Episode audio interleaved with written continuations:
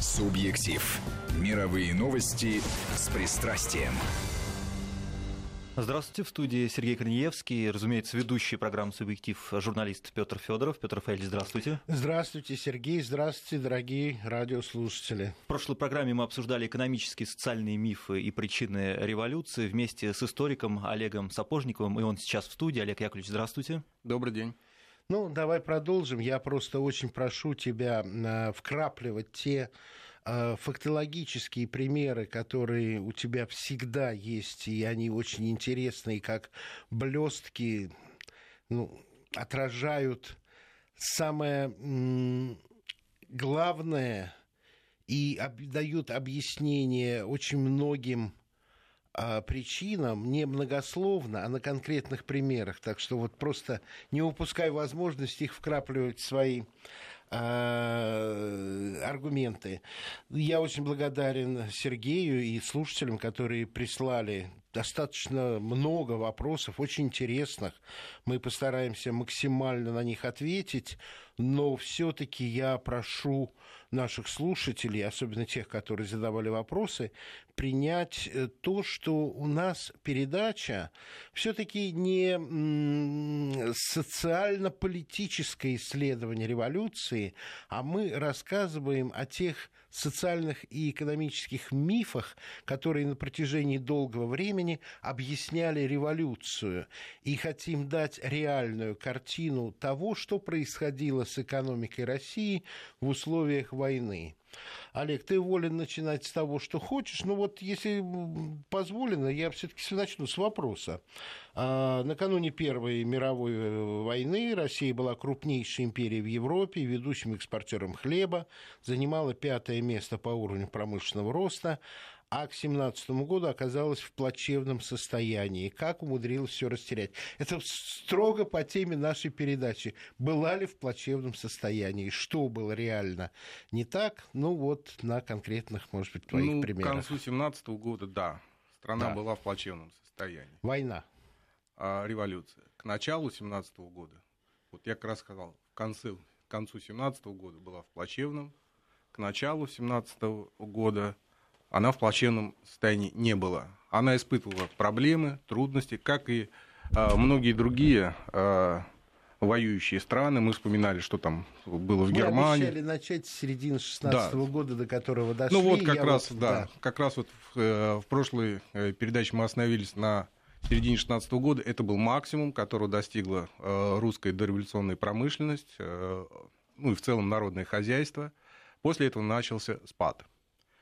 А, я очень кратко скажу там о причинах, да, все-таки этот спад был не связан непосредственно напрямую там с революцией, и спад этот был, ну, это скорее временные трудности, которые а, были вызваны изменением вот обстановки. Хочу напомнить, как раз а, в середине 16 года в войну вступает Румыния, а Румыния терпит а, поражение, туда посылаются русские войска, а, линии, линии снабжения Линии растягивается. Да. Да. Мы говорили о определенных проблемах, связанных с обеспечением бесперебойных перевозок, вот, э, трудностях э, в организации бесперебойных железных дорог. Эти трудности стали еще больше. Только-только система отладилась вот в 15 и к началу 16 года. Ну, фронт принял более-менее стабильное вот это э, состояние после отступления 15 года. Уже начался рост перевозок. И, кстати, ты говорил еще о двойном управлении в прошлой ну, передаче. Оно, оно оставалось. Вот даже, даже уже и в условиях вот этого тяжелого двойного управления военного, гражданского а, начал а, осуществляться рост перевозок. Вот это вступление а, Румынии в войну, ну, как у нас всегда немножко по периферии проходит. Ну, потому что где-то вот там вступил, ну, да. там вот что-то такое. Вот, но э, с точки зрения э, воздействия на перевозки это было гигантское, вот гигантское напряжение. Нагрузка. Очень большая нагрузка именно в силу удаленности. Кстати, угу. это почти на Балканы, ввести, снабжать да. там и так далее. А, а, методика а, вот эту кри, кри, кризиса, она во всех странах была такая. Нарушаются перевозки, нарушается снабжение продовольствия. Вывести не на чем – несмотря на то, что урожай хороший. И в конце 2016 года еще царское правительство принимает решение о продразверстке. мы ее упоминали в прошлый раз. Но продразверстка, еще раз, это не принудительное изъятие. Это был располож... Эм, разверстанный а... план? план, сколько с каждого уезда предполагается взять. Это план, это не угу. э, конфискация. Не диктат. Не, не, конфи... диктат, не, не конфискация. И здесь, я считаю, вот была допущена вот ошибка, она была рукотворная. А, а, как всегда, хотели лучше, а получилось... Вот, чтобы слушатели не обижались, еще один вопрос, который просто по той теме, которую ты говоришь. Есть мнение, что армия накануне революции находилась э, далеко не в плохом э, положении, а сахарные и хлебные бунты искусственно организовывались недобросовестными представителями финансовых и промышленных кругов. Правда ли? Судя по твоим словам, э, по крайней мере, если и была искусственная организация и саботаж, о котором были исследования еще в советские времена, то сейчас, ты сказал, хотели лучше, а получилось как всегда. Да. То есть это было не, не только специально организовано Нет. или вовсе не специально организовано? Не специально. Более того, я просто поясню, как крестьяне сдавали хлеб. Это же там не... Там люди из правительства приезжали в деревню, и вот ты вот дай мешок, ты там дай ну, два, да. там и так далее. По всей стране были так называемые сыпные пункты, хлебные пристани, куда крестьяне могли приехать и сдать хлеб. А, на, а, а, была твердая цена для закупок на государство. И вот, вот шибко умные головушки под, поняли, что сыпные пункты, они находятся на разном удалении, условно, от мест э, производства хлеба, и что крестьяне надо помочь что вот на те дальние сыпные пункты надо повысить цены, чтобы, чтобы компенсировать ему вот эти транспортные а расходы. А крестьянин не лень было ехать не в ближнее, И... а в дальнее место, да, чтобы побольше денег получить. Да более того, люди стали воспринимать вот эти вот высокие, вот повышенные цены, как, как, вот, как повышение цен. И, да, и стали вот на ближайших пунктах, говорят, а почему ты нам там условно там по рублю, а там за рубль 10 ты хочешь там 10 копеек зажить. Ну, то есть, понимаете, возник вот этот вот, вот мелкий хаос, вот, а крупные кризисы, они всегда возникают из, из мелочей. Дьявол в деталях. Да, да, да, да, да. Дьявол вот. в деталях и в аккумуляции этих причем, э, мелочей, которые потом да, становятся да, да. Причем вот эти вот слухи, крестьяне между собой всегда это обсуждают, это всегда все в преувеличенном вот, и так далее. И продразверстка, вот это вот, та 16 -го года, Ритихский министр э, а земледение Ритих ее организовал, вот опять умный человек вроде бы, ну вот к чему вот приводит вот стремление вот еще раз помочь крестьянам и упростить, кстати, бюрократическую машину, потому что раньше-то было вот, когда он приезжает на дальний, ему отдельно просто платили за гужевые расходы. Понятно. А тут просто, чтобы упростить... За, да, закупочную цену подняли. Да, а тут просто вот там ничего не изменилось. Но в психологии у крестьян это очень сильно поменялось. Крестьяне стали придерживать хлеб. И продразверстка была выполнена на 20%. Невероятно далеки они были от народа эти люди, которые вот вводили, ну, хотели так, помочь. Так, так да. часто бывает. Люди придумывают какую-то очень такую абстрактную, хорошую тему, она, э, идея, она да, логически... упростить, с коррупцией побороться, да, так, да. вроде а... неконтрольные гужевые, кому-то mm-hmm. заплатят, кому-то нет, а мы облагодетельствуем, и все это будет э, унифицировано. Вот. Ага. И, э, соответственно, вот на рубеже как раз вот 16-17 годов вот зимой возникает интересная вот эта вот проблема. Хлеб есть, он есть у крестьян и хлеб есть. А в городах его нет. Ну почему он, там, тоже есть? Не вот, хватает, ну, начинает не хватать. Подвоза нет. Подвоза нет. Э, склады-то есть, там же вот не с колес же этот хлеб там э, разгружали. И плюс еще ко всему прочему, даже тот хлеб, который был, вот с этой неудачной продразверсткой, а собрали еще раз говорю 20% от намеченного а зима 16-17 года была очень снежной и очень морозной. Mm. И это затруднило еще и транспортную вот, э, логистику. логистику да. И еще помним, еще с прошлой передачи, да, что а, подвижной состав был довоенный в массе своей. Угу. На него э, нагрузка была гигантской с учетом возросших вот этих вот перевозок там, и так далее. Ну, вот, собственно говоря, вот она вот ситуация февраля 2017 года. А потом, знаете, вот из мелочей вот оно вот, вот как комом, комом, комом, комом А насколько идет. крестьяне были недовольны э, общим состоянием дел? Там нехватка земли, владение землей? Ну, здесь вопрос э, довольно, довольно все такое психологическое, да, а самооценка, да, там люди часто всегда вот недовольны, даже когда ну, у них... я не видел ни одного крестьянина и фермера современного, нашего, австралийского, французского, который был бы доволен доволен ситуацией. Ну, Это э... крестьянская психология такая. Но землей, землей-то крестьяне были наделены нормально. Но э, из пахотной земли будем говорить, вот по переписи 16 года, крестьянам принадлежало ну, почти 90% земли. Вот так, 90%. Зафиксируем эту цифру. Она, она прямо принадлежала? Она... Ну, она принадлежала вот этим... Или они должны были еще за нее платить? Нет, выкупные платежи прекратились а. после первой революции. революции. Ага, ага. Понятно, что кто-то покупал землю в долг, ну, в кредит. И у, у Короленко есть вот замечательный вот а, вот, вот такое эссе «Земли, земли», написанное в 19 году, когда вот, вот был момент, когда вот он там где-то в Полтаве, по-моему, он жил, когда вот пришли деникинцы, угу. то есть прогнали там красных, и вот он в этот момент описывал, он же был эсером там, да. Короленко. И вот он описывает как раз вот э, семью одного крестьянина, помимо всего прочего, где три поколения отказывали себе во всем. Они ходили в обносках. Вот, вот, вот, чтобы купить землю. Чтобы купить землю. Они вкладывали, вкладывали. И у них вот, вот земли вот это вот брали в долг, отрабатывали, там нанимались на самую черную работу. И у них было вот э, э, несколько десятков десятин земли, они ее хотели обрабатывать. И как раз вот Короленко им объяснял, что будут уравнивать землю. И это была трагедия вот ну, СССР тоже предполагали землю, излишки земли убрать, оставить только вот, ну, трудовую, трудовую норму. Да, вот, а у них выходило, что там в два раза больше этой трудовой нормы. Представляете, вот труд трех поколений после вот, падения крепостного права, вот этих вот крестьян, которые хотели купить себе землю и отрабатывать это Но это 19-й год.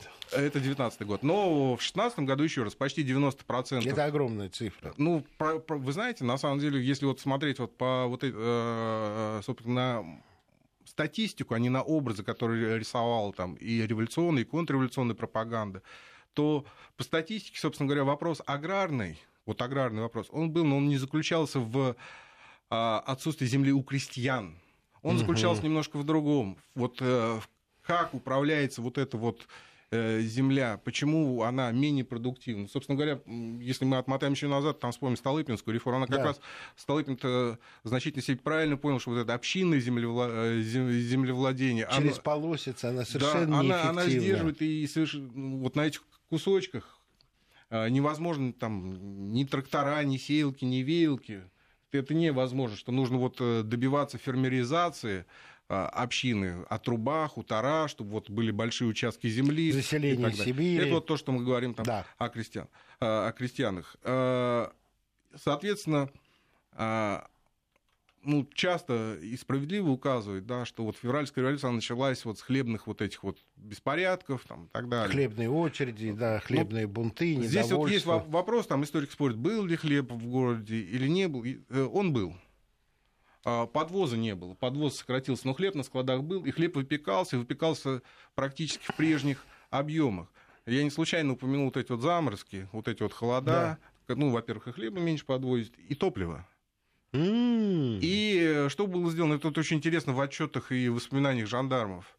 Вот для того, чтобы а, а, и тут еще плюс в армию забирали, там, так далее. Вот в армию забрали там значительное число пекарей, вот. И было решено часть пекарен закрыть, а в тех, которые остались, делать э, вот не два часа печь хлеб, а четыре часа. А-а-а. То есть вот то же самое количество... И в два раза больше топлива нужно. Ну, как, ну, как раз они его экономили. А, вот, понял, да. Они его как раз экономили тем, Чтобы что печь, разог... да, ее не надо разогревать да, да, там да, и так далее. Да. Вот, ну и, соответственно, получилось пунктов выдачи хлеба-то меньше, Ага. Очереди, да? Да, и возникают вот эти вот те, те самые очереди, которые mm. вот, вот э, рисуют вот эту вот картину вот этих хлебных очередей там и так далее. А насколько, по твоим оценкам, если есть такие цифры, увеличилось население, скажем, Петроград за счет запасных полков, которые размещались? Ну, там не только за счет запасных, э, запасных полков, за счет эвакуированных, оно увеличилось там в 3-4 раза. Вот так? Да.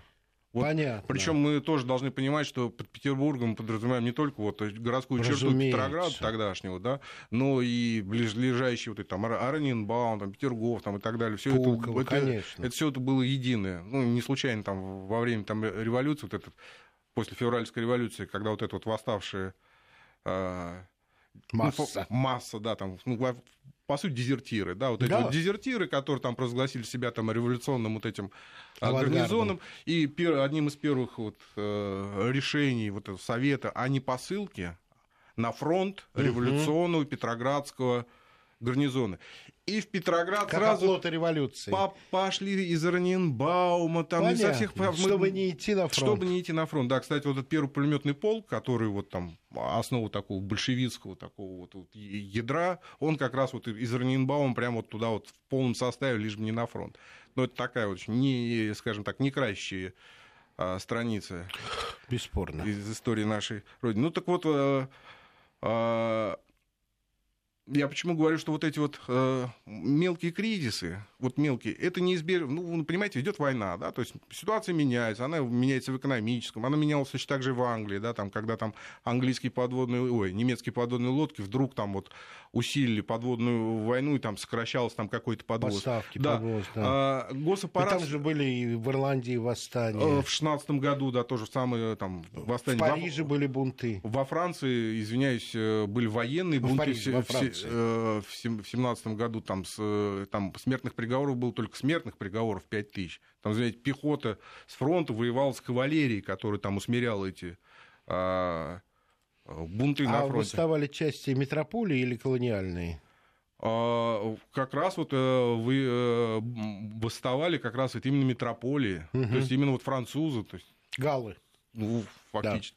Но мы вот вернемся там к России. Я Да. к тому, что а, аппарат, ну, государственный аппарат, он ну, принимает какие-то решения всегда на те или иные изменения. Да, происходит какая-то адаптация. Мы вспоминали, да, что произошла адапта- адаптация к разрушению э, перевозок, там, производство росло там, до 2016 года. Я э, не сомневаюсь, э, что и с этими вызовами, связанными там и с хлебом, вот с временным вот этими затруднениями по закупке хлеба у крестьян, и с э, новыми вызовами там, по поводу мороза, там, снега, там, железных дорог, справились бы. Но у нас случилась революция. О причинах, ну, вряд ли там мы будем сейчас говорить. Не Мы надо, говорим- не надо, мы экономику мы говорим про экономику. И вот у вас происходит что? Происходит у вас в феврале-марте 2017 года. Вот этот старый аппарат, который там нравится, не нравится, худо, бедно, хорошо или плохо, тут по-разному можно относиться, но он управлял вот этими всеми потоками, он управлял этими деньгами, управлял финансовой системой, она все-таки была сбалансирована, хотя была инфляция. И вот этот аппарат его сметают. То есть пришедшее к власти временное правительство, оно, по сути, сменило экспертную часть э, аппарата Временное правительство начало, она начала создавать правительство фактически заново. заново. То есть Комиссаров стали, появ- ну, помимо всего прочего, стали появляться новые органы. Если раньше было Министерство земледелия, которое занималось, по- появилось отдельное Министерство продовольствия, которое как раз занялось закупкой и распределением продовольствия. А Министерство земледелия стало заниматься там какими-то аграрными реформами. Вот это самое нужное дело, конечно, во время войны. Да. А, у нас было Министерство промышленности и торговли, которое в том числе и занималось, и в, а, а при Министерстве финансов еще была и фабрично-заводская инспекция. Вот. Но у нас появляется еще отдельное Министерство труда, которое занимается решением трудовых споров там, и так далее.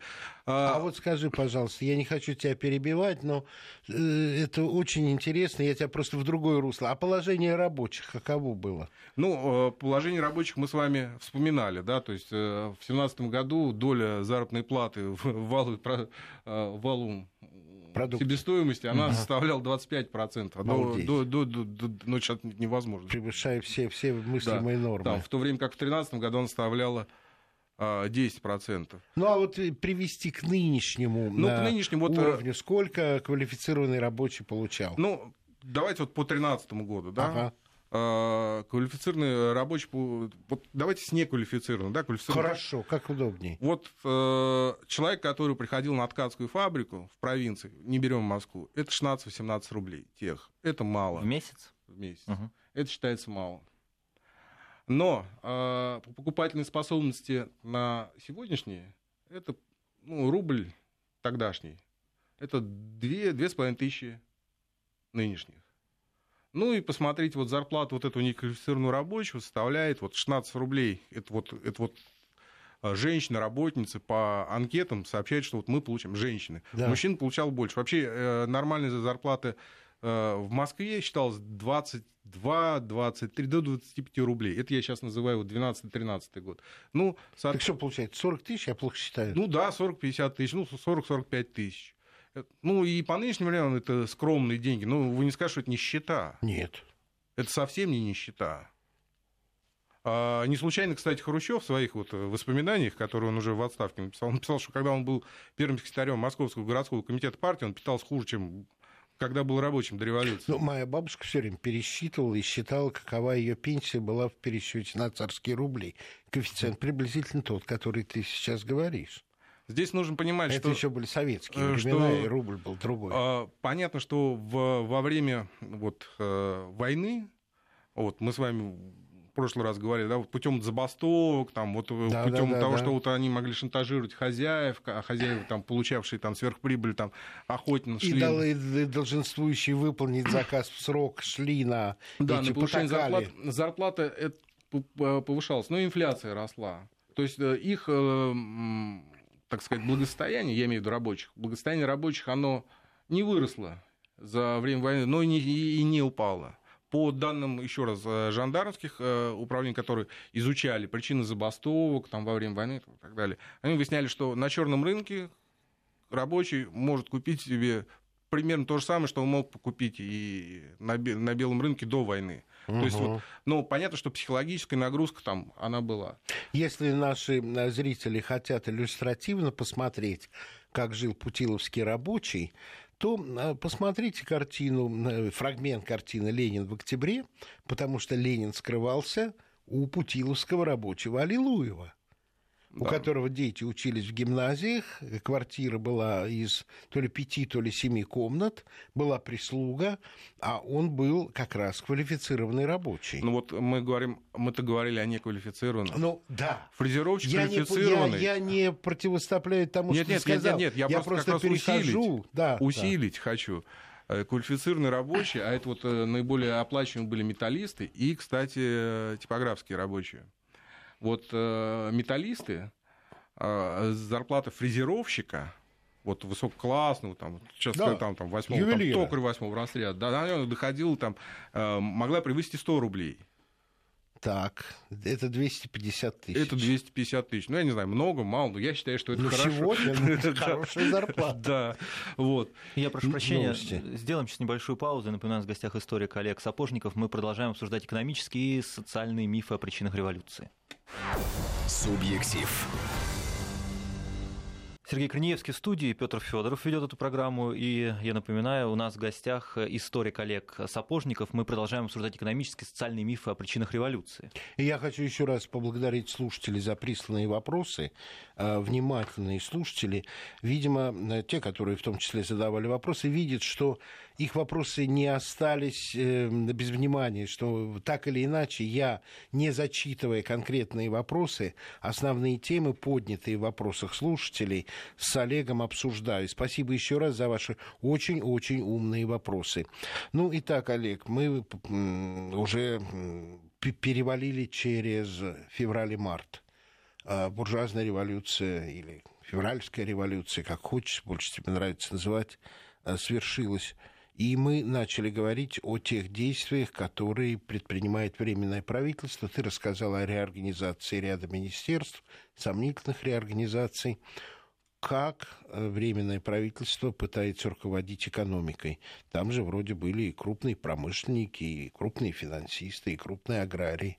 Мне ужасно интересно твое мнение. Ну, мое мнение, я немножко образно Может, скажу, да, что а, пример я приведу. А, они интересны, они интересны вот именно такой, ну, некой беспомощностью вот действий, а действия принимались. Это, знаете, вот когда вот какой-то автобус падает в пропасть, а, можно наблюдать, об какой камень, об какую кочку он там ударился, там, и анализировать вот эти вот там как изменилась э, его траектория, но сам факт падения автобуса в пропасть мы уже, к сожалению, не отменим. Вот примерно с Россией вот произошло вот это после февральского переворота.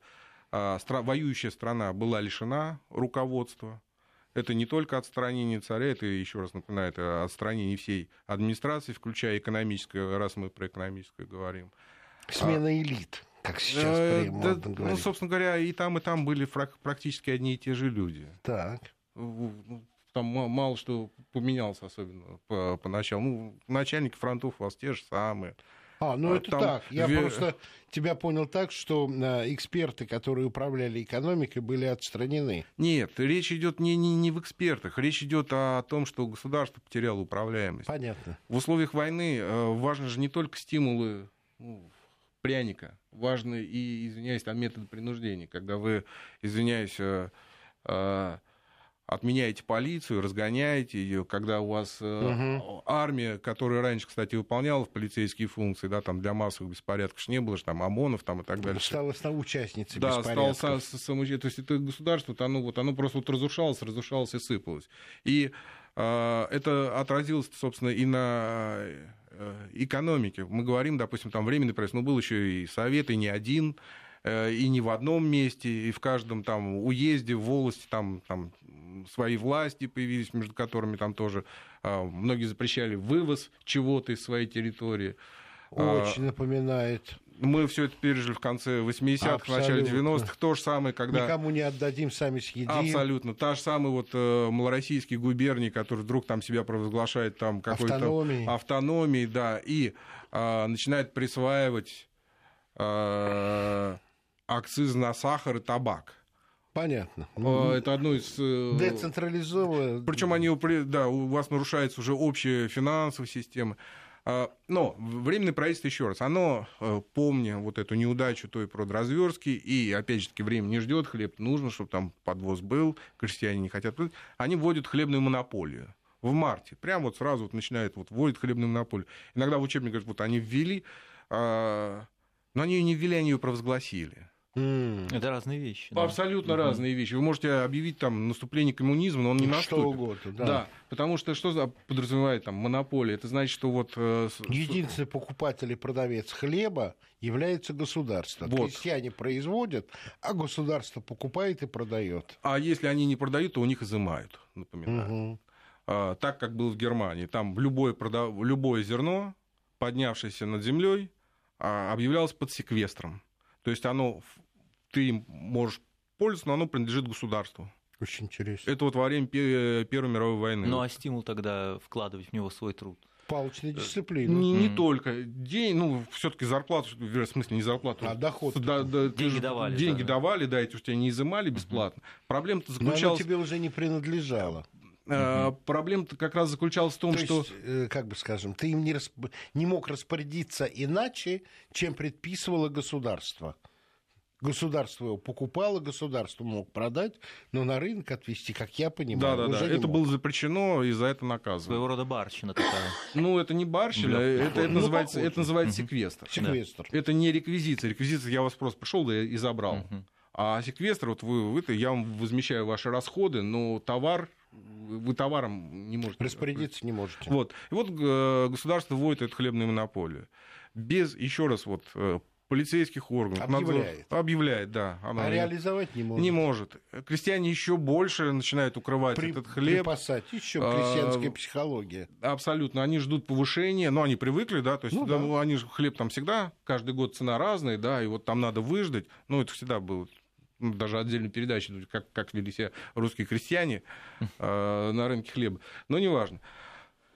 Э, и плюс у вас еще нарушается вот эта вот финансовая а, ситуация, угу. гиперинфляция. И что самое страшное, у вас у крестьян даже ему уже и деньги-то не нужны. Ему от города нужны... Товар нужен, кон... керосин, керосин ситец. Ситец, мануфактура, там что-то вот там, ну, железная какая-то, вот там, там что-то... Да. А э, в городах этого тоже нет. Там рабочие бастуют, где-то сырья нет, где-то чего, перевозка. И это все одно на другое. На, то есть, вот, понимаете, этот хаос вот ге, в геометрической прогрессии увеличивался.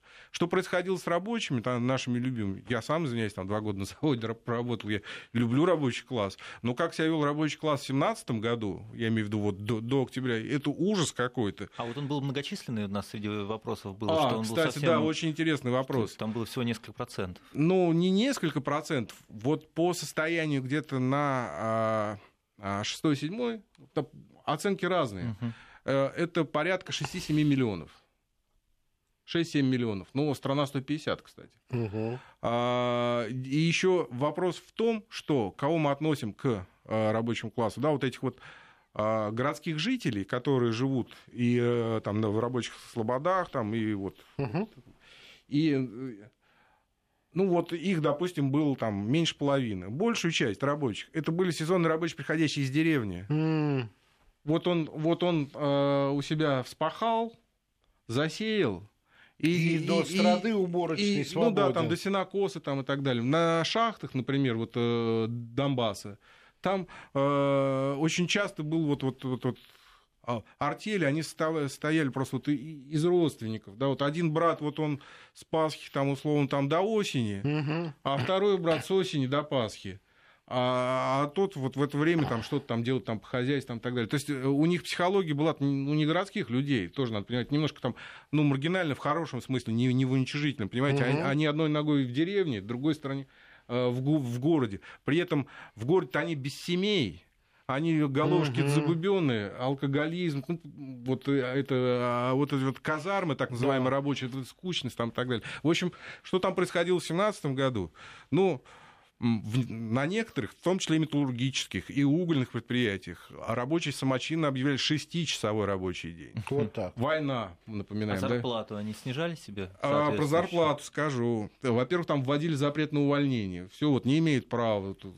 Вот. Олег, получается так, что у нас была просто вольница по сравнению с Германией. Ну, это уже была анархия. Я, я еще раз говорю, когда государство не управляется, Да. я, я привожу, вот, я не, не смысл придумываю, Мгм. а даю цитаты из Ну, я решений просто твои рабочих- слова процитирую из нашего разговора вне эфира о том, что э, в Германии существовала практика, когда призванных в армию э, молодых людей слали не в армию, а на заводы, где они жили на казарменном положении, э, денег, зарплаты нормальные не получали, потому что они военнослужащие, и у них не было выше содержания, чем положено военнослужащему. И это был страшный бич, который нависал над профессиональными рабочими, которые не требовали себе никакого повышения, потому что видели, что может быть и хуже. Может быть и хуже, что тебя призовут, да, оденут мундиры, будешь там еще за копейки. А некоторые э, заводы, фабрики проголосовали за шестимесячное выходное пособие.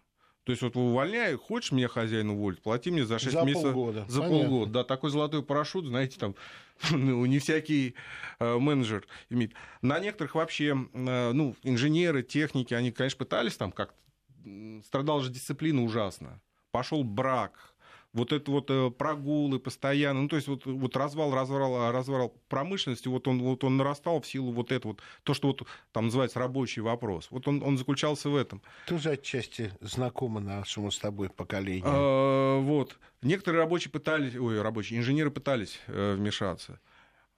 Ну, там Комитет- только физическая сила могла, мне кажется, помочь. А какая? А какая? Их Ну, отстраняли. Жандармов нет, Их, полиция не- э, не инженеров может. отстраняли, избивали, убивали.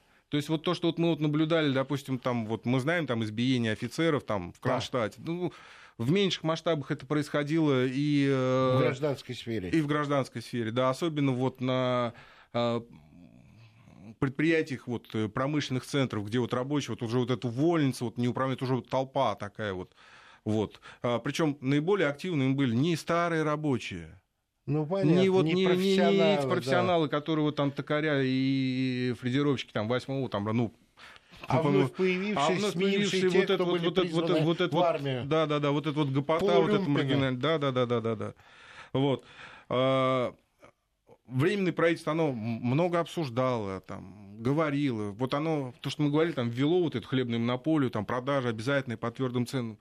Крестьяне их пережали. Уже буквально в сентябре правительство а, заявило о том, что повышает цены вдвое. Крестьяне подумали, что ага, Значит, а, и втрое Значит, повысят. и втрое повысит. И вот это вот Да, пад- Зима придет, хлебушка попросите. падение там происходило уже даже не по поводу того, что какие-то регионы не вывозили, а то, что вот соседняя деревня в город уже нас, не везла. перерыв. Нам нужно сделать да, небольшую паузу на погоду. Историк Олег Сапожников в гостях.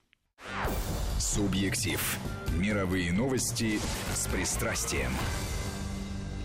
Я напоминаю, в гостях у Петра Федорова историк Олег Сапожников. Олег Яковлевич, итак, мы остановились на том, что, в принципе, была полная анархия. Ну, она... И, Еще и раз, невозможно ничего было сделать. Невозможно. Ну, просто анархия, она не сложилась сразу в Конечно. феврале, да, то есть по инерции Да. какие-то э, шестеренки, механизмы государственные, ну, там они еще работают, работают, работают. Потом постепенно все это вот, вот разрушается, разрушается, разрушается, и э, это очень отражается, кстати, и в цифрах вот производства, да. Э, вот хочу вот просто напомнить, у нас как давно была передача по поводу русской промышленности. Да, Мы да, вспоминали, да, да, да. что русская промышленность в конце 18 века там выплавляла чугуна больше, чем Англия.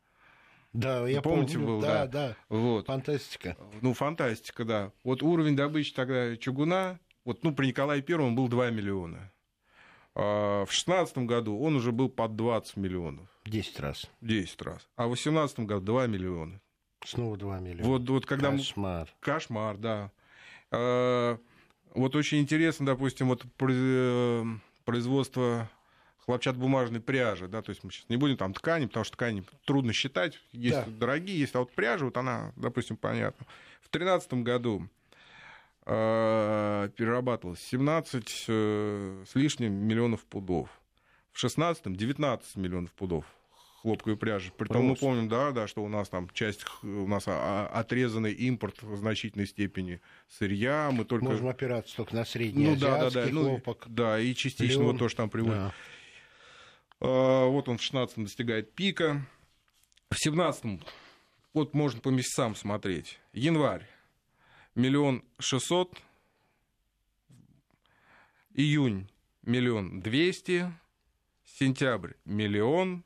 Декабрь, 0,8 миллиона. С 19 до 0,8. Э, Ну, в январе 16, э, 1,6 миллиона. А, ага. А в, дек- в декабре 0,82 Нет, от, раза. От пика производства. В 2016 году, вы сказали, было 19 миллионов. Но это год, а дальше я вам помеченные А, данные давал. Нет, помечено понятно, но от, от пика до э, провала Да, в два, в два раза. В два раза. В два раза. При этом еще... как в два раза. Два раза. Ну, если в январе а, миллион шестьсот, а в декабре 0,8 в Да. два раза. То есть за год вот это вот просто падает в два раза, а в 18 она вообще умерла, вот эта промышленность. Ну, здесь уже было понятно, уже отрезаны все источники вот этого сырья там и так далее. Уже а, во время НЭПа очень интересно, что делали с этими фабриками, которых было много. То есть там из трех фабрик собирали одну, ну, потому что там частично разворовано, что-то там разрушено там, и так далее. Это, это- это был ужас. Вообще вот падение индустриальное падение России вот за революцию и гражданскую войну, которое вызвано в значительной степени, кстати, не боевыми действиями. Не боевыми действиями. Вот это вот разрушение вот этого хозяйственного вот этого капитала, который вот э, десятилетиями... там, Экономического. экономического. Вот именно вот этот потенциал вот этих вот Мгм. фабрик, заводов, там, рабочих рук там, и так далее, было гигантское, порядка 75%. При том, что всю гражданскую войну и Красная армия, и части Белой армии пользовались запасами, сделанными в 16 году, в том числе и знаменитым обмундированием, которое аж до 40 года доносили э, богатырки, потом названные Буденовками, по э, эскизам Васнецова для парада в Берлине Победы, э, с- нарисованные, Я вам более того скажу, Петь. Уже к концу 2017 года вдруг выяснился избыток снарядов. Ну, дело в том, что в 2017 году уже, не, ну, кстати, с другой стороны, и в боевые действия так интенсивно, и немцы уже на нас смотрели, ну, так, довольно презрительно на вот эту вот э, русскую армию, которая там сидела в окопах, которая браталась, там, голосовала там, и так далее. И э, начальник инженерной службы, по-моему, Величко, генерал Мгм. Величко, он докладывает, что некуда складывать снаряды, имеется в виду вот эти вот трех-шестидюймовые. Вот, ну, крупнокалиберных, вот крупных-то, может быть, и не, неплохо, а этих уже куда девать-то? М, 6 дюймов, у нас, уже, хороший калибр. у нас уже у нас, у нас уже проблема куда вот ну, ну реально Да. возникла проблема куда их складировать эти снаряды вот ну известная тема мы там сталкивались там после развала Союза вот с ликвидацией вот этих вот Совершенно верно. вот примерно такая же вот эта ситуация возникла вот ну и вот вот вот вот в этой ситуации, вот этой анархии, которая до известной степени еще усугублялась, она усугублялась там, наиболее радикальными там, и, и большевиками, и анархистами, которые... Ну, в общем, по описанной тобой ситуации, скажем, эм, э, фраза, на которую Ленин дал ответ, фраза о том, что ни одна политическая партия не возьмет на себя ответственность за будущее России, и Ленинский есть такая партия, э, для меня сейчас обретает вполне-вполне э, осязаемый смысл. Действительно, в тех условиях брать на себя ответственность за будущее России было чрезвычайно, э, я бы даже не сказал сложно, самонадеянно. А, самонадеянно. Ну, с другой стороны, знаете, большевикам и Владимиру Ленину тоже можно предъявить, что Я, печальные я обстоятельства, них которых не казалось снимаю. В итоге русской гражданская война, в итоге страшная братоубийственная э, пятилетие. Это все бесспорно. Но так. я могу сказать по поводу, вот еще раз, по поводу вот крестьян, да, возьмем вот, крестьяне не сдавали, они же вы большевикам не сдавали. Конечно. Вот это вот введение там продразверстки со всеми вот этими, да, то есть, Только уже бесплатно и с расстрелами. и все равно не сдавали. Все равно не сдали. И вот это вот это... Закапывали, жгли, керосином поливали. Ну, но не, не только сдавали. придумали очень много. Допустим, там вот э, находили лазейки. Нельзя продавать муку и зерно. Хорошо, я буду продавать печеный хлеб или самогон. Самогон. Вот там. А, хочу просто напомнить, что все это кончилось Тамбовским восстанием 20-21 года. Совершенно верно. Но давай все-таки вернемся в 17 год. Значит, как я понимаю, главный вывод, который из этого можно сделать на будущее, это страшное последствие, страшные последствия разрушения государственной машины и государственного управления. Или у тебя Ну, это самое главное. Вы, Петр, ты абсолютно... Но я даже не знаю, что тут добавить. Еще раз, воюющая страна, которая напрягает все силы, э, задача которой является объединение усилий фронта и тыла для победы, и это мы знаем И по... победа близка была чрезвычайно. Петр, более того... Россия могла бы быть державой-победительницей, а оказалась среди... Петр, я вам даже скажу, в 16 году в правительстве была создана особая финансово-экономическая комиссия, которая занималась вопросами о демобилизации промышленности, что мы будем делать с промышленностью после победы.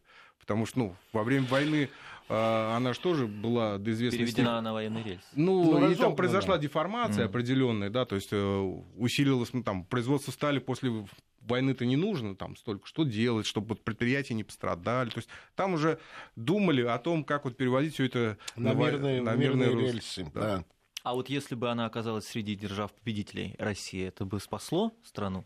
Или э, критические уже были противоречия? Слушай, ну, с нашей страной, не- ну, она... И так-то не пропали. И Да, она не Да, пропала, она понесла чудовищные потери. Понятно, что если бы мы победили, этих потерь бы не было. А каких, например, не было? Вы имеете в виду гражданской войны? То Нет, ну я имею в виду, если бы не было революции, не было бы гражданской войны, по-моему, это очевидно. Это раз. Второе, конечно, можно, здесь один из э, вопросов этого касается. Но давай решнем, сделаем третью передачу, которую посвятим тому, что было бы внутри России и за ее пределами, если бы Россия была среди держав-победителей. Ну, это мы можем а, до известной степени в такой в гадательной форме, не совсем источник. Но могу сразу сказать, что что делать с послевоенным миром, речь идет не только кому какую территорию прирезать, но и какую экономическую модель выстраивать, занимала а, союзников, и Францию, и Англию, в том числе и Россию. И был на эту тему проведены... Сергей, как вы думаете, третью передачу на эту тему, но вот именно вот с таким уклоном, наши слушатели выдержат? Ну, это же альтернативная история, это же самое интересное. Давайте. Это фан, да. Ну и э, если вы возьмете на себя труд, чтобы слушатели задали вопросы, один-то у меня есть уже на эту Конечно. тему. Для затравки. что Для называется. затравочки. Мгм. Но если бы дальше люди свои бы прогнозы и свои соображения, э, в том числе и в международной политике, э, я был бы очень благодарен. А у нас с тобой целое поле для исследования. Ты берешь экономическую часть, а я беру геополитическую. Легко. Ну, в смысле, нелегко. Нелегко, но Но с удовольствием. да.